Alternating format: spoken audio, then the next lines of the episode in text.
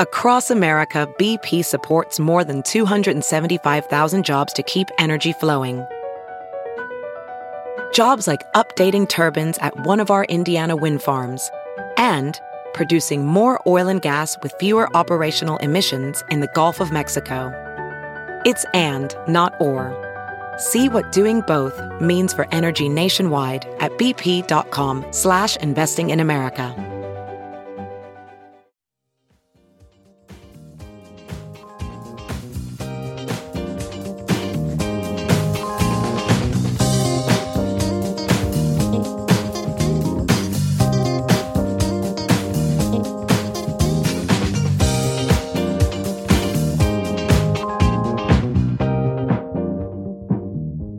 Now, the list of things that you can buy at the Chicago Reader store at chicagoreader.com. Things to wear like Chicago Reader hats, t shirts, bandanas, and face masks. Things for your daily life like the Chicago Reader camping mug, Chicago Reader tote bags, and a Chicago Reader reporter's notebook. Things for you to read like our reader recipes, the Chicago Reader 420 Companion, our Chicago Reader Best of book series from journalists Maya Dukmasova, Mike Sula, Ben Joravsky, and Leor Galil, the Chicago Reader coloring book, and the Chicago Reader Stay Home puzzle. Find the Chicago Reader store at chicagoreader.com and show your support for the nation's first free weekly newspaper newspaper since 1971.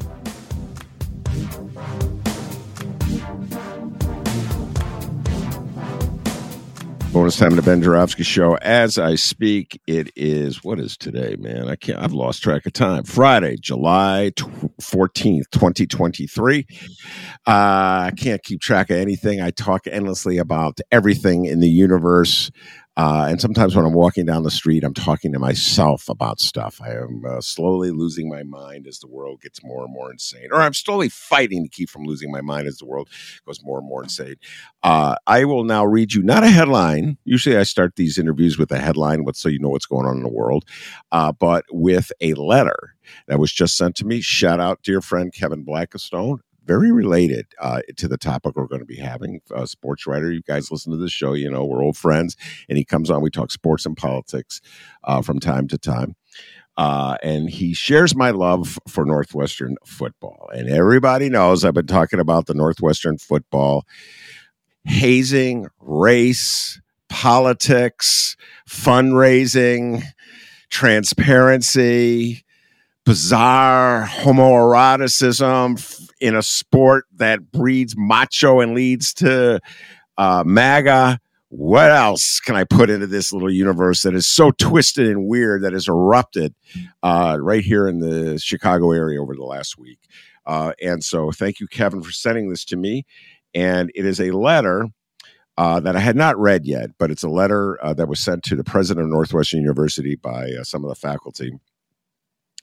Uh, and it has to deal, of course, uh, with the fallout over the revelation that there's a oh, it's twisted hazing uh, culture at Northwestern's football team. The head coach, uh, Pat Fitzgerald, was fired eventually. Uh, we've talked in great detail about the, the, delays in firing him by the president of the university. Uh, and there was a second article by uh, the um, Daily Northwestern uh, ace reporters about uh, sort of the racial culture uh, at the football team uh, my distinguished guest who's waiting to come on wrote a column about that, addressed that. Maybe the only uh, one in the Chicago area, the mainstream press that dealt with it. I urge everybody to read uh, the column by my distinguished guest, who will introduce himself in a little bit, but also that Northwestern article. So a lot going on here that says a lot about where we are as a society. Uh, and uh, but here's the the letter. This is the portion of this letter that the faculty wrote uh, to the president that I found very interesting. Finally, Northwestern leadership should halt the planning and marketing of a new $800 million Ryan Field until this crisis is satisfactorily resolved over the past decade, Northwestern has made major and high profile investments in athletics. We share an interest in ensuring the future success of NU athletics and in stellar facilities where our students can compete on the highest level. But disturbing evidence of harassment and abuse and high level efforts to minimize those problems suggests that we need to get the existing house in order before expanding it. Uh, that's a letter that this faculty sent to the president. And let me just tell you, as an old guy who's been watching the, the developments at Northwestern.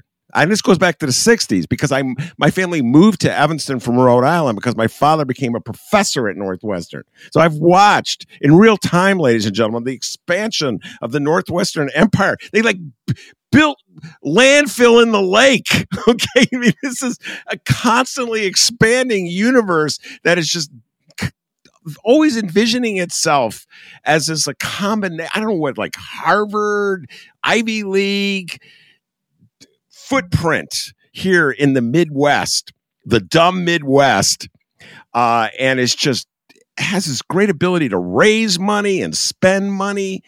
If you think you're going to stop them, they're going to let one little hazing thing keep them from raising $800 million to build that stadium. Man, I don't know, professors if you do that, kudos to you. But I think that president is going to take that letter and drop it in the wastebasket because this is business, ladies and gentlemen. Uh, and uh, I think that coach was fired. Pat Fitzgerald, uh, largely number one. This is me speaking, not my distinguished guest. This is me speaking. Largely because his presence at that school was an impediment to raising the $800 million they needed to build that stadium as long as he was there, they couldn't really get that money and build that stadium.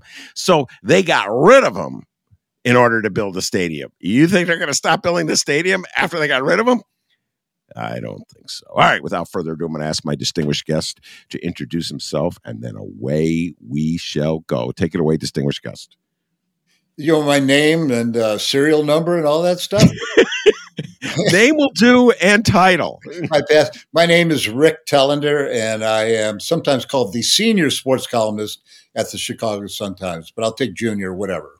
Okay. And I bring Rick on the show from time to time because one of the few people left in the city of Chicago who's actually older than I am.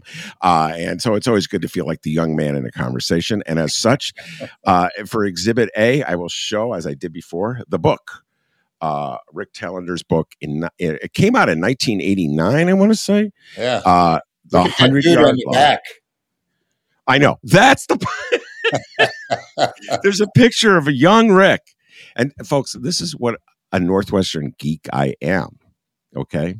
I'm a townie. I just always, when I'm with my Northwestern friends who are grads, Rick, I always go, guys, you're like you got this weird, bizarre allegiance to Northwestern because you went there and you think it's like a superior school. I'm just a townie from Evanston. I was like, wow, sports right on my lap, right yeah. down the street. But but those are the kids. I, I, hear from them all the time. Oh man, I used to sneak in there, and the guards would look the other way. Of course, once somebody'd run in, and I'd run in right beside him. By the time you were, they turned to get you. You're already halfway up the tunnel, and then you get inside. And it's like, sit anywhere you want, do whatever you want. It was a heyday for little kids. I hear that all the time. I don't blame you for that. Yeah, it was it was a heyday, and then it, to further go down. You may remember this. Uh, so back in the day, I'm not making this up, ladies and gentlemen. There was an All Star game in the city of Chicago. I think the Tribune sponsored it at Soldier Field, and it would be whoever won the uh, NFC. There was no uh, Super Bowl. It would be the whoever's the champion of football uh, would play a collection of college all stars, graduating seniors who are about to go into the NFL, and they would play uh, at Soldier Field during the summer, and they the college all stars would practice at Northwestern. So I was such a geek. You know, my friends, we ride our bikes up there. We'd be watching the college. That's where I first saw Abe Gibron, the former coach of the Bears. He showed up. What a character. Man, that blew my mind seeing that dude. Um, I've never seen a guy swear so much. Uh, and uh, still my favorite. Abe Gibron. he, one time he had he was wearing those Sansabelts or whatever coaches wore, and he had a six pack of beer strapped to his belt. Still the greatest, greatest coach in the history of Chicago Bears. I stand by that. Um, anyway, uh, your book, The Hundred uh, Yard Lie, in many way was like a pre-telling what's happening here in many levels with Northwestern, uh, the bizarre football culture, uh, the the strains to successfully integrate uh, black uh, players into the culture, uh, the and then the money aspect, the hypocrisy, where this is this huge money making operation, capitalistic operation, uh, and, but the players play for free. Uh, and so you told that story in 1989, and I just think in many ways what's happening in Northwestern now is like a new chapter uh, to the 100 yard lie, which the subtitle is The Corruption of College Football and What We Can Do to Stop It. Uh, talk about stopping it. I don't. Did you? that book was written in '89, Rick. Any stopping going on? Uh... Know, what I what I said in the book, and it still holds today. The only way to really stop it is to embrace it, know what you're dealing with, and then allow everybody to participate, which is the players are doing now. It's the Wild West with these portals, and you can now pay players. There are players out there who are going to schools by not part of the school program itself, at least the money, but getting you know two, three, four million dollars to come to that school to play. Uh, I believe there's a, a, player coming back to play at Northwestern on the basketball team. That the, word is he's going to get four hundred thousand dollars. You can pay these players now, and the NCAA doesn't know what to do because they repressed this for years because they had a great gig going, unpaid labor. And finally, I mean, I wrote that book. Uh, I, my math isn't so good, but that'd be 35 years ago, about almost 34, 35. Uh, it was because I was uh, covering college football probably harder than anybody else in the country because I was doing it for Sports Illustrated. So I traveled. Now, most papers did not have a budget to do what Sports Illustrated did. I'd be at the University of Oklahoma one week, the University of Miami two weeks later, Penn State, you know, Texas, Southern Cal, Notre Dame, all those places, Alabama, and and so I saw things that were happening everywhere. Where even coaches and athletic directors didn't have that perspective because they knew what was going on in their uh, with their team, with their um, you know their uh, uh, association, whatever their conference was, but they didn't know what was going everywhere on everywhere else. So I put it all together. I started talking to professors, historians. How did this all happen? How did it become something for sale? And it's really complex. The simple answer is students started football back in the eight, late 1860s, Princeton against Rutgers, the first game. And it was completely outside of the university. The university didn't want any athletics at all. That was taboo. So then it developed, and eventually the universities took over these kind of nascent athletic departments. Might have just been football and soccer. And so it became part of a university, and it's never had anything to do with the academic mission. So it's always been a, a bad fit and then the second thing is when the powers that be decided to commercialize it, sell it to TV as programming, which is all it is now. It's big, big market advertising that people love because you don't know the endings. That's why it's such a good marketing thing. It's not like a movie or something. You don't know what's going to happen. And uh, they started making millions and millions of dollars. Pat Fitzgerald making $57 million for his coaching career. My coach back in the day, I, the most he ever made was 40 grand. Now that, that's going back a while, but I think I would equate that to maybe $200,000 was the most he ever made. And that, you know, okay, that's, that's good, but you're not the upper class. Now these people, athletic directors, make millions. Strength coaches make. There's several of them that make a million dollars or thereabouts. Uh, I mean, a bunch of them, and it's you think why? Who? How are we making this money? And the reason is you can't pay the players because oh my god, that was taboo, and which is an insane aspect that is drawn from old English uh, amateurism, where it was just wealthy people sipping from champagne glasses, you know, running hurdles in the backyard of their mansions. That's how it. Uh, that's why we adopted that form of, of amateurism. They say, well, it's from the Olympics. I did a lot of research on the ancient Olympics. Those guys got paid a ton. There was no such thing as amateurism.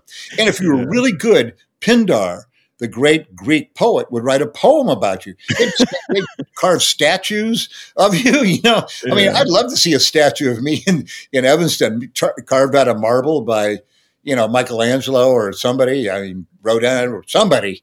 I, you know, wearing a fig leaf and running, trampling somebody. How cool, so, how cool would that be? So I, I, I forgot to tell a punchline. The photo on the back of the book shows uh, a very young Rick Telander uh, in his Northwestern uniform because he played Northwestern football, and it's kind of unique. I I talk a lot on the show about Kareem Abdul-Jabbar.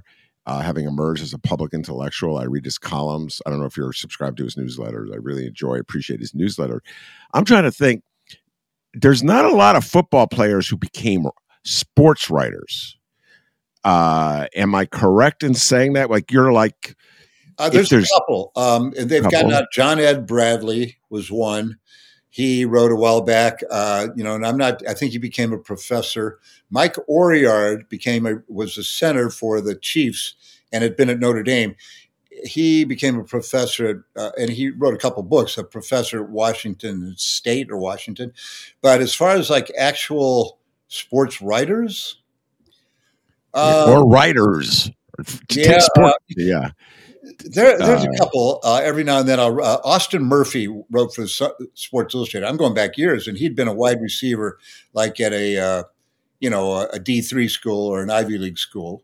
But like Big Ten, Big Twelve, Southeast Conference, no, not so much. I, I can the one guy I can think of, uh, and I don't want to go on a tangent. Dave Meggyesy was a football player. He wrote a book, uh, which was like the, the first like uh, tell-all book for football, uh, but not many. So the point I'm making uh, is that you can bring a certain perspective uh, to your reporting and your writing about the sport because you were part of it. Uh, and you were pursuing a career you, uh, in football. So you mentioned your coach. I think I'm doing this from memory. Alex Agase was that his name? Okay, uh, he was a Northwestern coach in the uh, late '60s, early '70s. Uh, the current coach who just was fired, Pat Fitzgerald. Uh, I'd love for you to contrast, if you would, uh, Alex Agase, your first coach, and Pat Fitzgerald, the guy who's, for reasons I will not quite understand, beloved. the team was one and eleven last year, ladies and gentlemen. But this guy, it go, Ben. Let it go. Yeah, come on, come on. It's not all about winning, bud. Yeah, no. That, I, I, well, that's obvious because he was again one in eleven. Uh, it's not all about winning. Um, so, if you would contrast Alex Agase and uh, Pat Fitzgerald, what do they have in common, and what is different about them? Well, uh, I tell you, the thing that Alex Agase had that I don't think any coach is ever going to have again. He was a Marine in World War II in horrible battle in Okinawa in the Pacific, Purple Heart. And uh, he actually went to college, was an All American football player, went into the war, the Marines, got out, went to another school. He went to Illinois first and then Purdue, was an All American there too. In between, in between, he fought for four years in, or was in the military in a horrible, very not well documented battles in the Pacific, not like they were in, in Europe uh, horrible things. And um, he was, uh, I mean, the things he went through. I went down to talk to him before, you know, before he passed away. We had a really nice talk to down in Florida to kind of bury the hatchet because it was a difficult time to be a player during the Vietnam War era. And uh, he told me things that I'd never heard, including when the, the battle in Okinawa was finally won. This is a battle where they used flamethrowers and bayonets, hand to hand combat, just murder on both sides. Horrible. He and uh, some other minor officers were playing cards in a tent and they heard all the hooping and hollering going on all over the island and you know guns shooting into the air and celebration. And i said uh, coach you know what did you do? Were you all, all excited? He said no we, we just kept playing cards. And i said really and he said yeah um, yes we knew our next stop was japan and they knew at that moment that it had been estimated a half a million Americans or quarter million, some incredible number would die, and millions and millions of Japanese would die before they would give up their country. And um, it's almost like Dostoevsky was put in front of a firing squad, only they didn't shoot him. Think of what that does to somebody. He was probably 20, 21 at the time. And, you know, then he becomes a football coach and he's dealing with us guys who are, you know, we're at Northwestern, of course, it's different. And we're thinking, man, you know, I, this Vietnam War is not the same. I don't understand this. I don't want to go into this thing. I don't believe in it. I don't think it's right. Um, and then to bring it back to Pat Fitzgerald, you know, Pat is like a lot of guys who just buy into the whole, rough and ready, macho, whatever. You want guys like him on your team. He's a middle linebacker, an incredible overachiever, just like Alex Agase was. And um, you know, he has, I don't want to say a fascination with the military, but a great maybe respect or beyond. You know, sometimes the team would wear camouflage. I mean, and they, you know, you have the jet flyovers, you have the flag being waved, you have veterans brought on the field. He had he had a, a, an old Navy SEAL on the team. I think it was a guy who still had eligibility left. I think he wanted to train like the Navy SEALs. You know, there is this military aspect of football because, in a way, you're sending guys in over the top. You know, in into the bayonets fix over charge, but it's not like that. It, it's a sport. And the thing is, you might want it to be like that, and you might not if you're a player. Some buy in, and some don't. And it doesn't mean you're not going to be a good football player. It just means you have a different attitude. And I'll always bring it around to this. Some guys come in and they say, "Oh my God, you know this coach." He was my father figure. He taught me so much. He, he, you know, he was the man I looked up to. Well, you know, I, I like screw that. I had a dad. I love my dad. My dad was my father figure. There ain't nobody else going to become my father figure. So don't pull that crap on me. Now, it worked for some players. They needed it. But those who didn't need it, I think that's where the problem comes in. This hazing, I guarantee at Northwestern, there were a lot of kids hazed, a lot of players who just kind of, ah, screw it. I'll do it to somebody next year when I'm an upperclassman. And then there's some that just said, hey, man, this this is undignified. This is uncivil. This is I, am being abused in a way. You're using power, might against me in a way that is uh, so demeaning. It's very similar to rape. I mean, yes, you talk to some woman who's been sexually assaulted. You say, well, just can't you get over it? It's like, no, you don't just get over it. It, it festers. Uh, you have to take that seriously.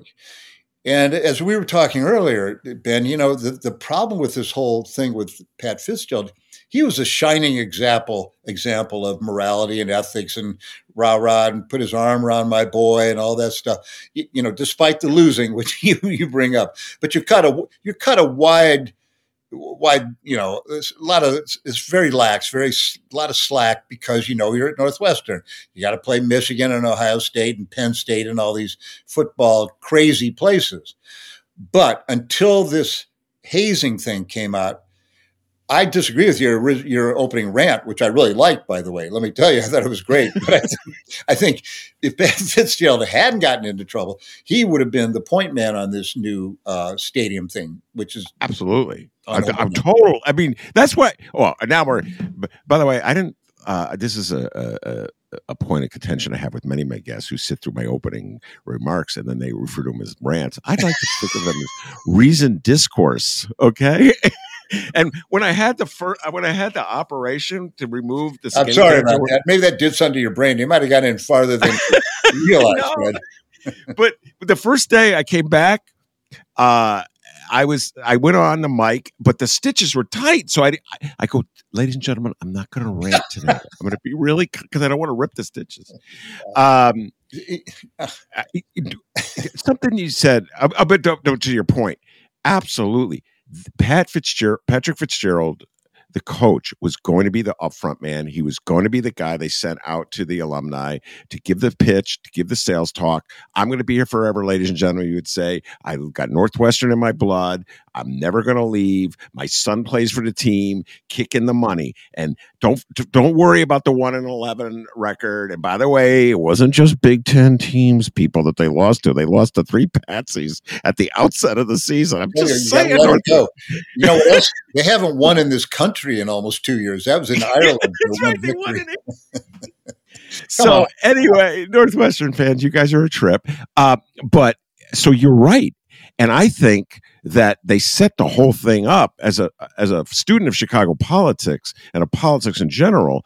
This clearly was, in my hum- humble opinion, set up in such a way to quietly bury it, uh, get it, announce it, but then get it away so they could go back to the business of using Pat Fitzgerald to raise the money to build the stadium. And those kids at the Daily Northwestern. This is another element of the story, Rick, you got to love because Northwestern has a hell of a journalism school. They they blew they blew it to bits with their revelations. Do you agree with my analysis? Yeah, it's ironic and truly in, in the absolute uh, meaning of the word that Northwestern would have football scandal. Also, what it may be known in certain ways for its athletics because it's in the Big Ten, but it's known for its uh, you know for its journalism department and the Daily Northwestern, where a lot of those journalism students work. And what do you teach journalism students? How to get go for the real, the true story. Tell it, find it, dig, get in there. Don't just let PR massage it out of the way. And Northwestern screwed up right from the start. Um, I mean, well, we knew what they were doing. When you drop a story on Friday afternoon, come on, that's straight out of politics, Ben. You, you can maybe yeah. you can explain what that what that means when you do it on Friday afternoon. Well, you're burying it. You know, yeah. politics. Yeah, you don't want anybody to know. It'll be gone by yeah. Monday. Right. Absolutely. So they did that. Two weeks. They thought. I guess they thought it would be over. Everybody was overmatched, caught by surprise. It was just nuts. And what it took was one one whistleblower, and that's quite often what it takes. Yeah. Uh, so anyway, I want to go back to um, contrast something uh, between Pat Fitzgerald and Alec Agase that you said, uh, and um, but before I do that, I gotta have something personal. I've I've been really obsessed with uh, Bill Walton these days. I watched uh, Steve James ESPN documentary, and Steve was a guest on the show. We talked about it. Uh, I urge everybody to watch it. But the thing about Bill Walton, this is a great basketball player, roughly uh, Rick's age, my age. He played for UCLA, and he was an anti-war protester. He had long hair. Uh, John Wooden was a conservative figure, uh, the coach of the UCLA. Bill Walton later came. Bill Walton, like and and chafed with uh, uh, his coach um, Wooden when he was there, but later on he became appreciative and would quote him and say this is the inspiration uh, and use him as a role model. Did you have a similar relationship with Alex Agase where you resisted uh, when you were a, a, kid at Northwestern and then you later like, oh my God, now I see him in a new light. I can really appreciate him. Did you have a similar dynamic? Well, yes, to an extent. I watched that Bill Walton series and was very interested in it because I went in 1974 or 75. They sent me out from Sports Illustrated to Portland because he wasn't playing to kind of embed with him for a week, you know, and it was a very, very strange time, man. He had a very, very bad stutter. He was so skinny, his skin was almost purple. He was eating granola. I mean, he was close to a breakdown and it, a lot of things were happening. Uh, you know, he would never call himself seven feet tall. He thought that's where becoming a freak was, and he is seven foot feet tall, maybe seven one, but he wanted to fit in. Greg Lee back at, at UCLA, the guard, was very very bright guy, and I was uh, happy to see them interview him they always said like he was helping Walton, he was leading Walton, that Walton needed somebody to be his guide, his guru. And those were very, you know, they were revolutionary days, if you will. And Bill just couldn't handle being out of that incubator, that that room that he was in, this thing where the press wasn't allowed, you know, you couldn't get close to the UCLA players, wouldn't handle everything. And they just won one national championship after the other. You get to the NBA, it's like, hey, you're on your own. You're with all kinds of guys, came from all over the place, have different attitudes, different conceptions of working hard. You were the coach. I think Lenny Wilkens was his first coach. Wilkens was mystified by him. I remember that talking with him. So it was really a complex thing. And when he got away from John Wooden, I think Wooden had been able to, even with his sternness, like you can get your hair cut or, you know, you're not to, yeah, that's fine. You won't be playing tonight. It's that simple. You know, Wooden was old school, you know, dignified kind of, you know, Christian, whatever you want to call it. And uh, Walton acquiesced. Now with Alex Agase, my coach, I think what I realized after having played for him, he was always a decent man, but we had we were trying to understand each other. And what I realized later and through the years and still do is that he had tremendous trauma in his life. He was trying to make sense of his life the way he grew up. And I think a lot of us now, you know, you're you know, a liberal guy can just go with whatever the new progressive thing is. But there does come a point where almost you plant your flag and say, I can't take anymore. I can't take any more change. I don't want any more. You know, I don't want any more AI. I, whatever the latest technology, I don't want to wear goggles. I don't want any more uh, social media. I just want it to stop because change is difficult. It's ambiguity is difficult. certainty is wonderful. Now, Pat Fitzgerald and coaches always give you certainty, and it's their certainty. This is what we do. There's no question. My way or the highway. How many times you hear that? The coaches talk, you always hear, We're going, I'm going out there, we're going out to battle, and anybody doesn't want to be with us, there's a door and leave right now. We've all heard that a million times. And like nobody gets up and walks out the door. But uh, me being the kind of guy, I mean, I'd be tempted to say, you know, yeah, I'm just, I walk out.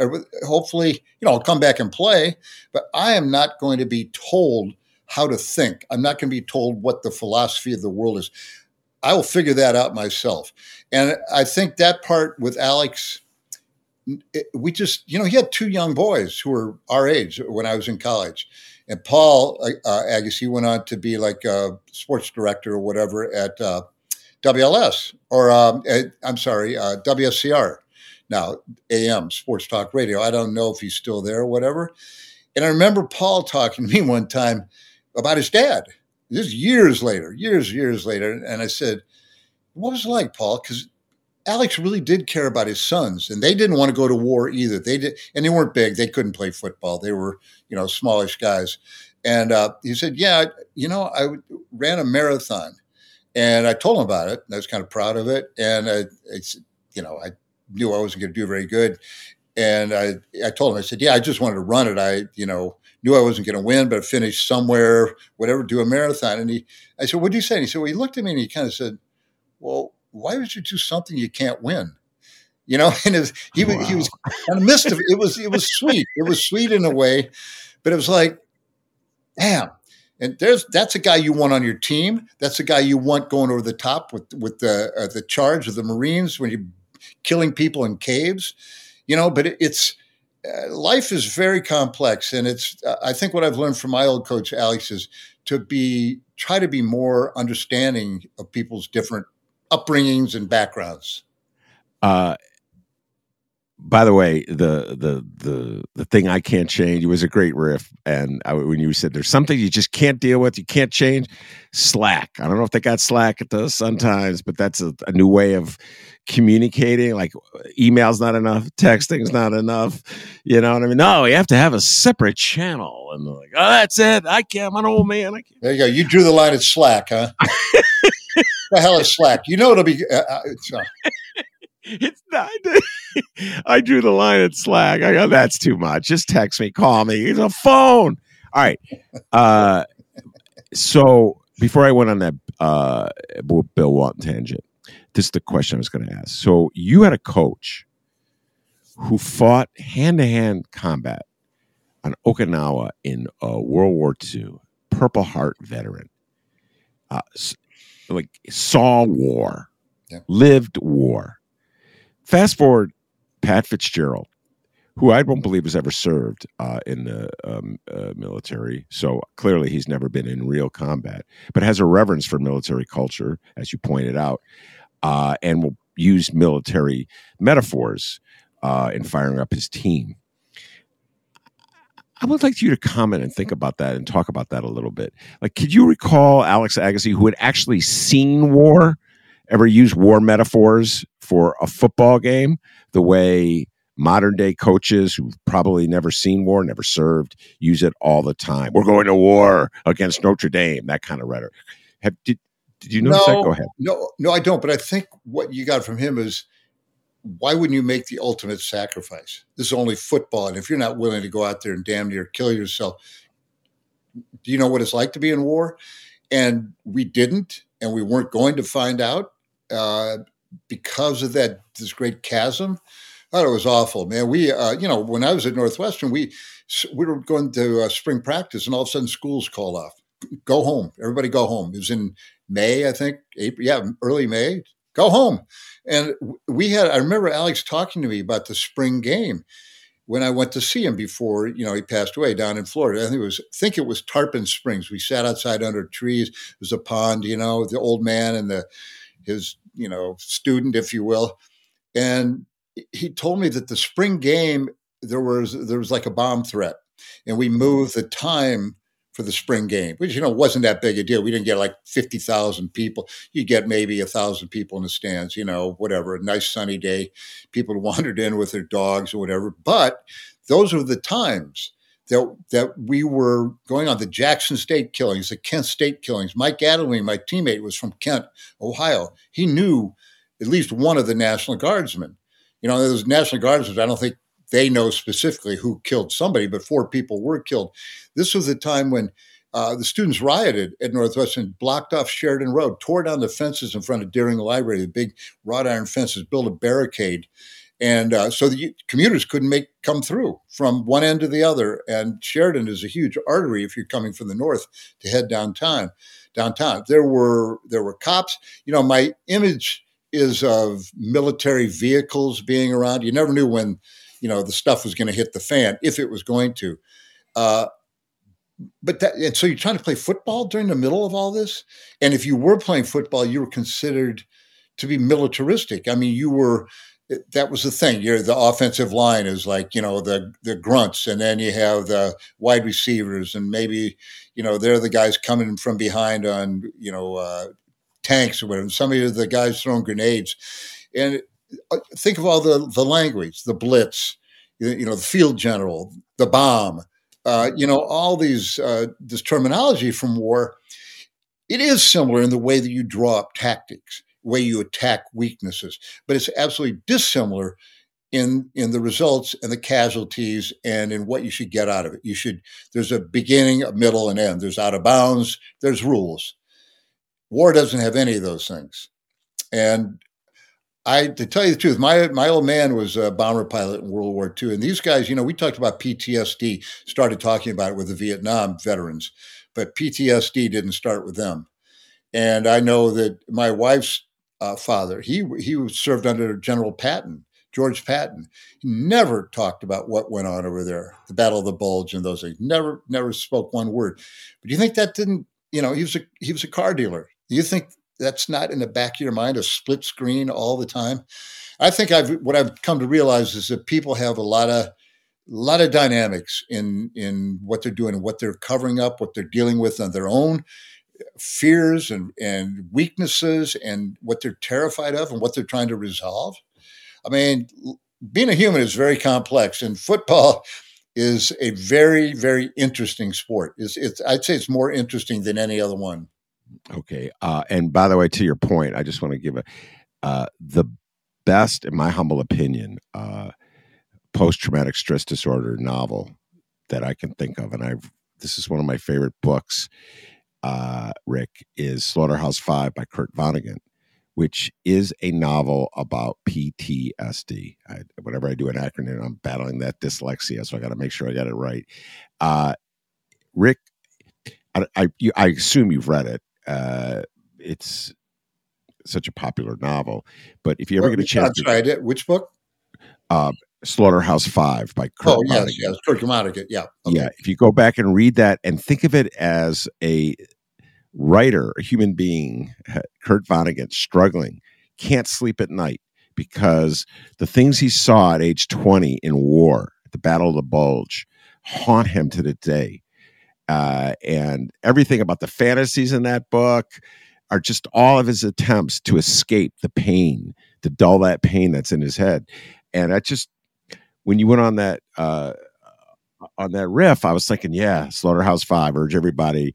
Uh, these are World War II vets. They won the war, the greatest generation ever, and yet they got their demons. You know what I'm saying, Rick? They got their demons. You know, uh, Tim O'Brien, uh, the was a war veteran, and he wrote all these great. But going after Cacciato and the things they carried, a really, really terrific writer. He, you can tell he's damaged. I remember going to see him in Evanston at a, at a book talk, and uh, he just said, "Man, I, I, don't think I can write anymore." I, it was it was really sad, and I felt for him.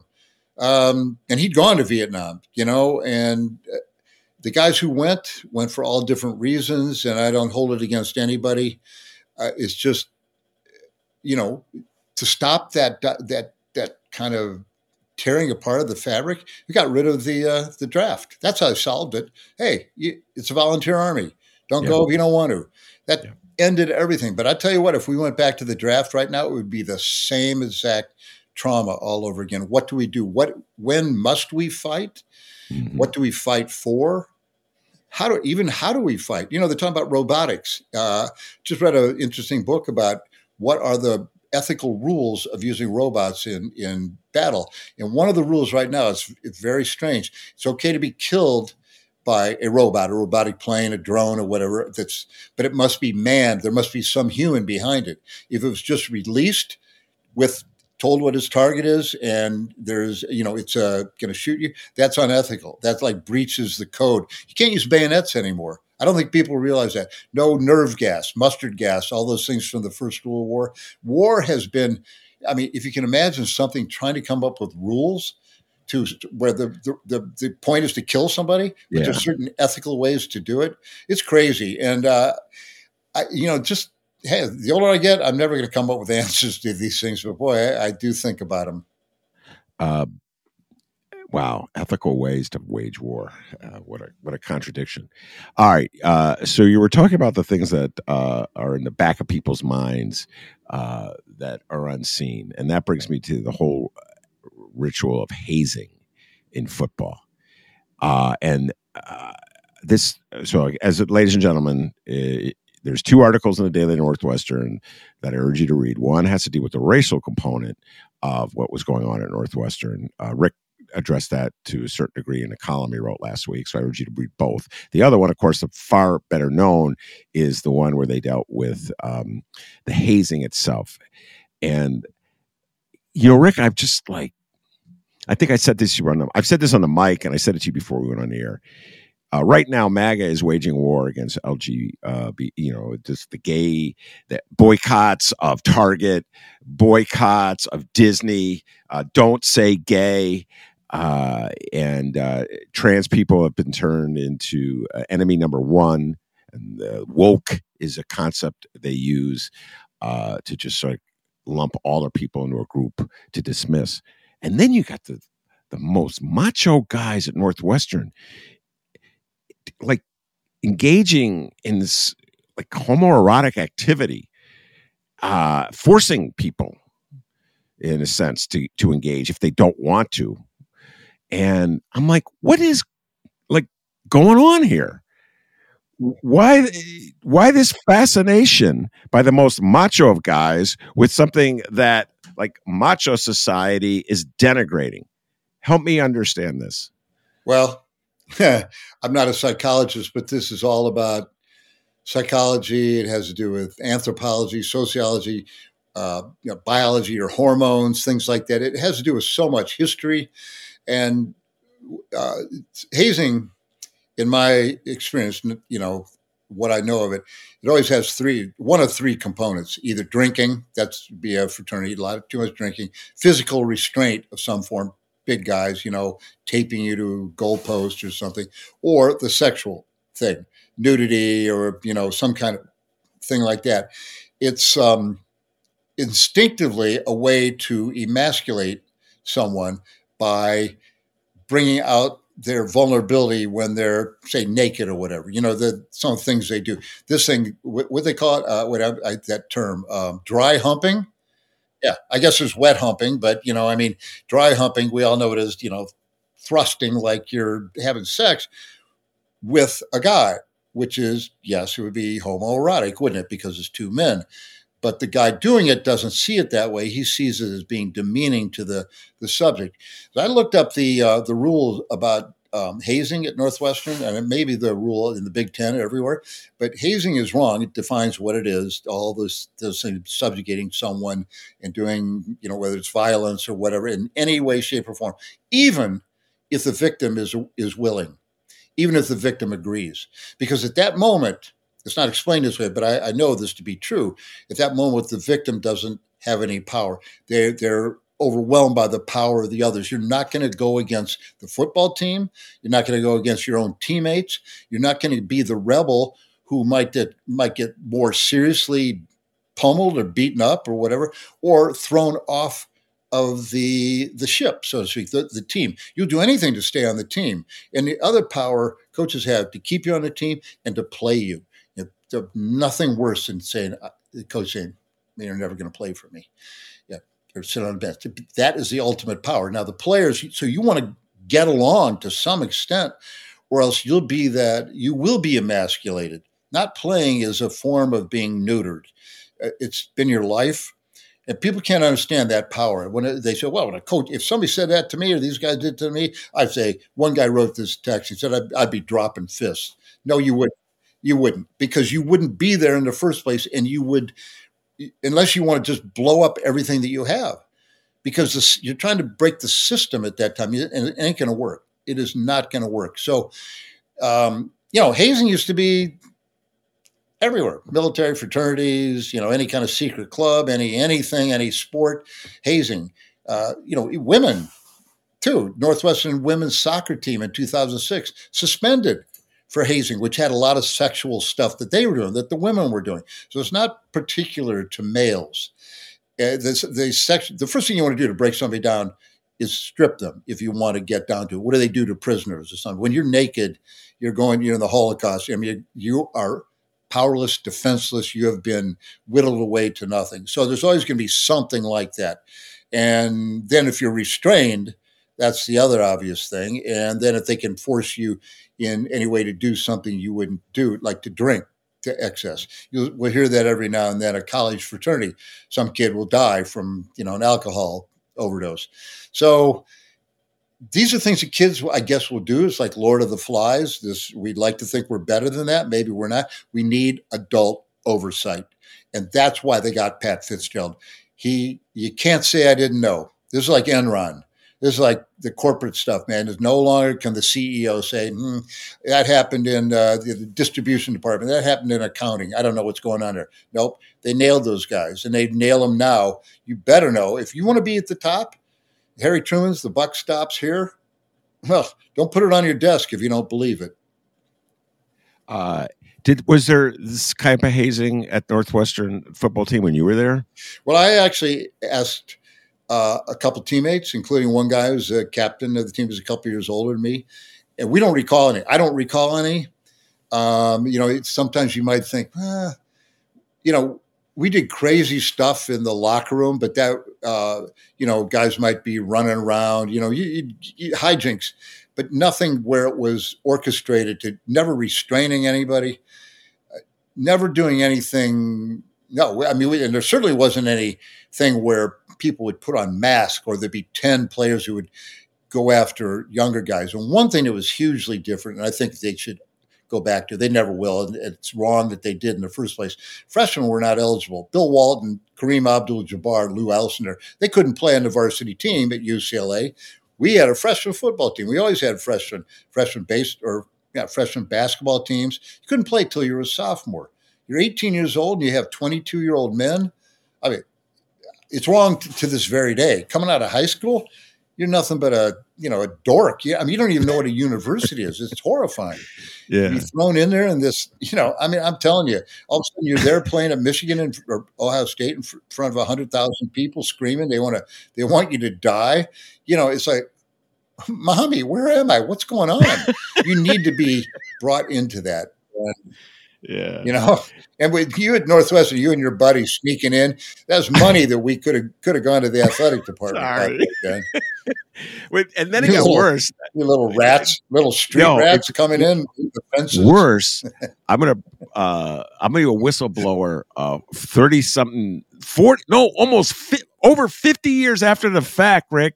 So when I got to high school, a friend of mine, and I will not name his name, but he knows who he is we they had oh my god i can't believe this there was a very primitive computer class and you did key punching and you made he made these yeah, little yeah. cards sure yeah and he punch typed cards, yeah. punch cards and he this kid i gotta give him credit he typed northwest i don't know who the northwestern was playing maybe northwestern wisconsin saturday uh, october 3rd on it and he it worked. We would give the, the guy should be he's probably CEO now, right? I mean, he, yeah. yeah. he's a genius. Yeah, he's, hey. I think he's on the board of trustees at Northwestern. Just kidding, Northwestern. Uh, uh, so anyway, yeah, I, I apologize to the entire 1970 uh, Northwestern football team because I did deprive you of the revenue that you needed uh, to have a decent team. It didn't go to okay. us. Went, you deprive some athletic director or coach of another uh, bonus. Yeah. Well, the, the, way the real dim-witted Cub fans say it, see it, like if you give more money you get you allow the Ricketts to squeeze more money out of Wrigley Field. That's money they could spend on a free agent, Ben, and as opposed to they're going to just put it in their pocket. Um, so, all right, uh, let's deal with the racial elements of this, and you address this uh, in your column. Uh, I urge everybody to check out his column uh, that ran. I think it was Thursday. I can't remember when it ran, Rick. Um, but uh, like you talk about dehumanizing human beings like the that you described it that scene where uh, the black players lie down on the grass at the the training camp in Kenosha uh, and eat watermelon and so they're not using their hands they're lying on their stomachs and they're eating the watermelon i mean what the hell rick what's going on and, and and it's out in the open. You can't say you didn't see it. It's literally out in the open. One thing I, I need to make clear, though, all the freshmen had to do it. So to be it was black and white players, but fair enough. Egregious when you see a black player with you know just on their t-shirt. Now they're taking their pads off. They're lying on their stomach. There's a towel in front of them. There's a watermelon slice with big rind on it. Big, big, not just a little slice, a big one. And you have to put your hands behind your back, and you see them posed with their heads over the watermelon because then it's supposed to be a you know as i said a laugh riot that you eat the watermelon as fast as you can while everybody screams and yells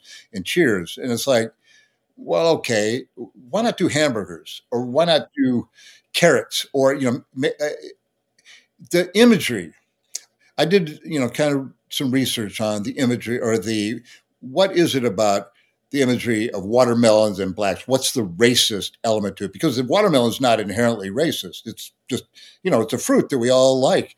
But it goes back. It goes back to after the Emancipation Proclamation. There's a lot of reasons for the watermelons. One of the things was the freed slaves were raising watermelons, and you know, right wingers, Klan members, people like that, uh, didn't like that because it was a sign of freedom. So then there was this backlash to make to turn the watermelon into some kind of demeaning thing. You see, you can see all these old postcards and photos and stuff of you know a black guy with just a caricature grinning, holding watermelon. You know, so it really is a it's it's almost like a, um, a noose. You know, it's not much different or burning cross in certain ways, or what somebody says, uh, oh, yeah, you, you, fried chicken has become that way, but not as much because you know watermelon is more specific. But a coach, I'm sure Fitzgerald didn't mean it to be racist, but it's just tone deaf and blind. I mean, think about it. Think of the imagery. I sent you, you know, I, a photo of of that, and it's just this is just wrong. I mean, it's I wouldn't want to be one of those, uh, you know, again, you go along with hazing because you do. You're always going to go along. And that is no reason not to call it hazing.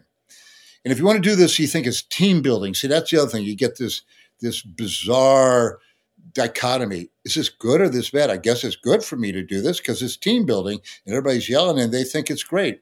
I think it's demeaning, but I must be wrong. It's, it messes your head up. And hypocrisy and things like that you don't want. It really can make you crazy.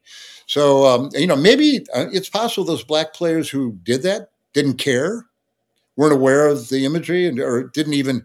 Yeah, it's fine. It's the end of practice. It's hot. I'll eat some watermelon. It's no big deal. But um, I don't know. I, I you know, it, it, may have been blind. Uh, just uh, kind of benign racism, if you will, just not understanding racial differences. You know, talked about the hair. One of the players said they had to cut dreadlocks, but the white guys didn't have to cut their long hair. I don't know about this stuff, if all that is true or what is a personal, just the way somebody saw it. But all this is coming out. It's just a, like a cascade of, of things that seem to be in this wonderful program. I mean, seem to be part of what was a wonderful program. Uh, I I think uh, that that second article, I've said this on the mic. So there were two articles that the Daily Northwest, North, Daily Northwestern ran. Uh, the first one had to do with hazing, and that came out Friday, he the announcement that he was suspended. Saturday, the article on hazing came out. On Sunday, I think it was, or at least that's when I saw it was on a Sunday. It was uh, sent to me. The article on uh, the racial aspect of the culture came out, and then that's when the um, uh, president changed his tune and said, "Well, maybe I should reconsider the punishment. the punishment, two weeks, uh, it's like a vacation, uh, and uh, I should reconsider it." And then on Monday, he was fired. Uh, Rick, my sense of it is, again, I stick by this. It, it's all about raising that money for that stadium. It's all about there's money in this. Sure. I I just think it was too much for the university to bury uh, the hazing and then this twisted uh, racial element with the watermelon and you know ben uh, i mean power and might uh, they always seem to win and violence. You know I, cormac mccarthy a, a, writer i loved an author and a lot of people did. You know he did all the pretty horses and mm-hmm. no country for old men and uh, you know other great great movie the coen brothers made into movies or whatever. Great author. And they said why is your stuff always so bloody and violent because it's very intelligent, very, very bright, well written stuff. And he just said, because that's what humanity is. And violence is how power stays in its position. It can be violence in that you can uh, be undermined, your job can be lost, you can be ruined. It doesn't always have to be have somebody's legs being broken or being shot. But you get that where does the power come from? Power comes from money. Uh, when I see these people who are multi billionaires, um, Pat Ryan runs Northwestern to a large extent. I mean, a, a, large part of Northwestern, the athletic department. He was going to give, I think, over $350 million to the new stadium. Uh, know, I looked it up. Now, said he's got $8 billion. He's a billionaire. And I could get into a whole separate thing about being a billionaire. He made his money selling in, in insurance. And I'm thinking, you have more money than probably a million people put together and you made it by taking money in and not giving that money out. Because isn't that what insurance is? Uh, you know, you take in money, you give out more, you go broke. He somehow was smart enough to know how to do that. He has his name on so much in the athletic department area. I played in Dyche Stadium. Then one day it's Ryan Field because we did it. You know, and yeah. so he's going to have a huge say not only on what goes on in the athletic department, but don't forget I found this out when I wrote the 100 yard lie, and I went around to all these presidents, all these different places. They are subservient to the big money elements at the schools. Um, Northwestern has an endowment of, I don't know, 10, 12 billion, something like that. You know, Harvard has, I don't know, a trillion, God knows. But money is what makes things go around. Money is power in this country. In capitalism, we chose it, it is power. And I think we forget that at our, um, you know, at our our own loss. Yeah. Uh, you have to remember that. Where does it start? How, who makes these decisions? The president could be ash can tomorrow, probably if Pat Ryan gets enough people together. Um, you know, this is not run by students. It's nice and sweet that students are there. You know, they're the kind of like the product. They ain't the power. And uh, the older I get, and the more I see this, I, I realize it's true with countries it's true. I remember uh, writing about the uh, the Jets. I mean, excuse me, the Nets when they first went to Brooklyn. They're bought by this oligarch, Russian oligarch, uh, Prokhorov, I think his name was. And I remember talking with him. He granted me an interview in Brooklyn. And finally, this is maybe 10 years ago, uh, whenever they moved from New Jersey. And I said, you know, I, I doing research and I saw this thing, and somebody said, um, in Russia or in the United States, you call them robber barons. Here we call them oligarchs. And I did some research on how these guys got so fabulously wealthy. You know, when the when the curtain went down, when Perestroika and Glasnost and all that came about, the Russians they just had like an auction for mines for everything. And if you're lucky and you're pals with somebody, you were overnight a billionaire. And I was like, oh, okay. you know, and so how do you beat that? We fight against that forever. We, yeah. we just do. It's the way things work underneath everything, man, underneath anything that works is money somehow, some way.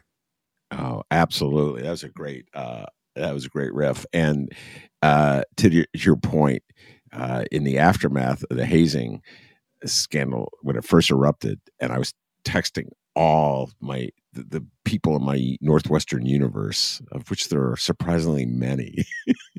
they were all sobbing. Oh, Pat, the, he was one in eleven. Uh, uh,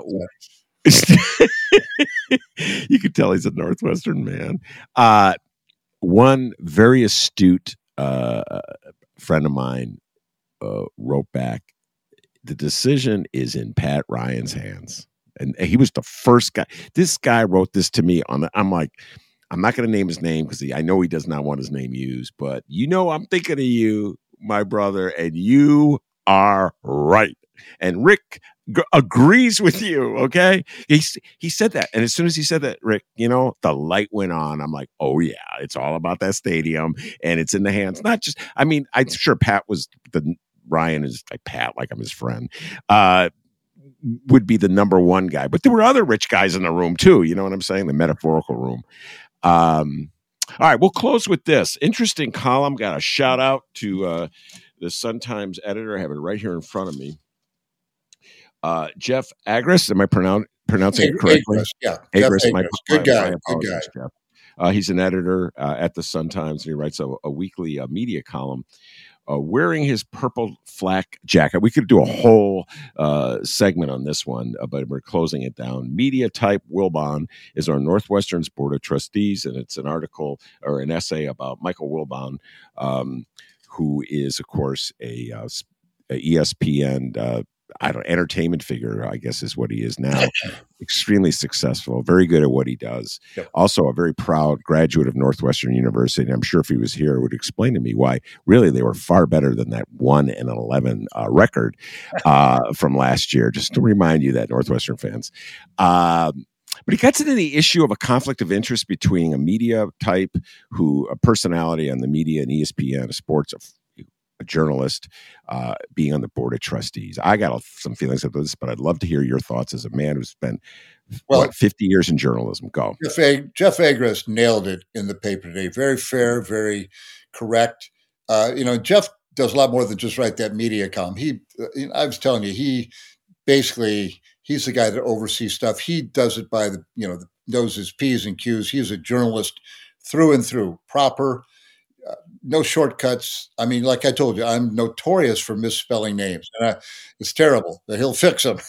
And he and Chris DeLuca basically are make sure the sports department runs properly. And uh, Jeff did something that I think all of us, Rick Morrissey, Mark Potash, myself, you know, others have thought about. Um, Pat Finley, you know, other guys on the sports staff.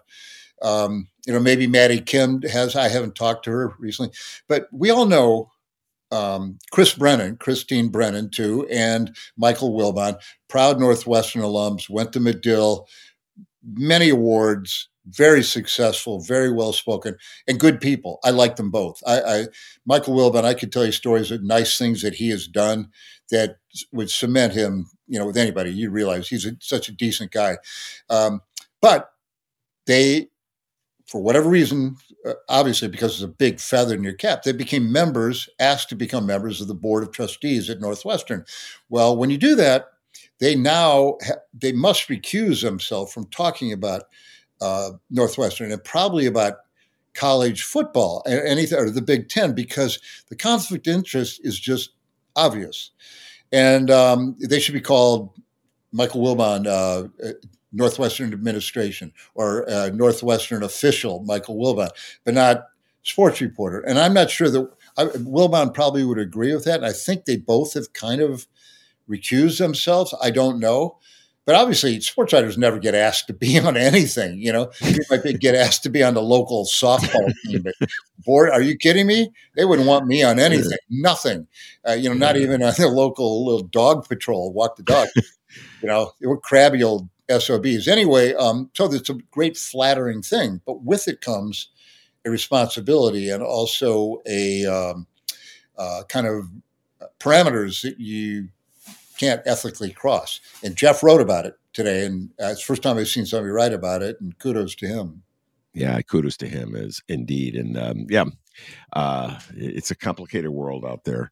Uh, and uh, yeah, he Wilbon he had an interesting point. He goes, "I'm not a journalist anymore," uh, and I think there's a lot of truth to that. You know, he, he is um, a pundit or a personality, an entertainer. he's not a journalist uh, in the way that those young reporters who broke the story. That's a, that's a tough, tough line. Everybody's a journalist now. Uh, you know, the citizen journalist is kind of what yeah. we're competing against. So to declare yourself no longer a journalist, I mean, Fox News was doing that, saying we're not journalism, we're entertainment. But everybody took it as news because the line is hard to you know you're reporting things you're analyzing things you're breaking stories where does being a journalist start and end i've, I've long argued for um, nobody listens to me makes sense but that journalists would have uh, credentials you would be a um, licensed journalist you could write for anything if you wanted to but just like doctors have licenses, yeah. you have to have one to drive a car, drive a snowmobile. Accountants have licenses. Uh, financial planners do. Journalists like, hey, yeah, come on, anybody why not have something you've passed some board, board certified this, board certified that, uh, and you just put it after your name. It says, I don't know, you know, pro writer or something. But yeah. they're not going to do it. So we're all journalists, bud. Uh, thank goodness they're not going to do it because just the you were doing on that riff, I'm thinking, oh my god, every test I've ever flunked, every SAT thing. No, listen, you know what you do? You'd go to what? South Carolina and pass it. okay. Oh, that's a Northwestern joke. I, I, I, am surprised you didn't say Iowa. Northwestern guys okay. love making Iowa out to be the dummies. Across uh, the river. just go to Iowa. You'll pass anything. All right. Uh, you know the funny thing about this conversation? First of all, we've gone on for over an hour. I always tell my guests about 45 minutes. Uh, Rick and I both have the gift of gab. Uh, we didn't even talk about the thing that I originally reached out to Rick to talk about, which was the my beloved Bears. I still a Bear. I'm still. Hey, Northwestern guys, the one in eleven Wildcats. I'm still a Bears fan, and they were three and one and eleven. Listen, you know what's worse than that? They're one and eight in the Big Ten the last two years. Okay, if you want to really get on them. And Wait, have- time out. One and eight. Yeah. In, uh, no, they, they they didn't. They got swept in the Big Ten last year. No, they beat Nebraska and Ireland. Come on. Oh, yeah. You know, you're a fan. That's called fact check. Belfast or wherever they were. I right, yeah, right. Who, I apologize, yeah, Wildcats. God, uh, I, who can forget? We'll we'll we'll always have London, uh, Northwestern fan. Um, but uh, we'll always uh, have anyway. Wembley or wherever. yeah, we'll always have Wembley. Uh, anyway, the Bears were three and fourteen. So actually, I think one and eleven uh, is worse than three and fourteen. but I am a Bears fan. I remain a Bears fan. Uh, and so this is great. We didn't get to it because you know what? This means I get to invite you back and we'll talk Bears uh, stadium. That's what we were going to talk about. Oh my God, you got to get Rick going about the cartel of the NFL. Oh boy, uh, I'm and, sharpening uh, my knife. Yeah, I got nothing else to do. Like you said, though, I got to go take a nap. just oh, so exhausting. All right, just to fire you up before you take a nap, I'm going to show you this picture. Look at that, uh, ladies and gentlemen. That, that, dude is on steroids, man. That oh my god! Packed. This is a young Rick Telander, DB. This DB Northwestern, DB. That's great. Uh, uh, anyway, thanks so much, Rick. I appreciate you taking the time to talk to me. All that right? was fun. It was good, Ben. Enjoyed it. All right. That's Rick Telander. I'm Ben Joravsky. Take care, everybody.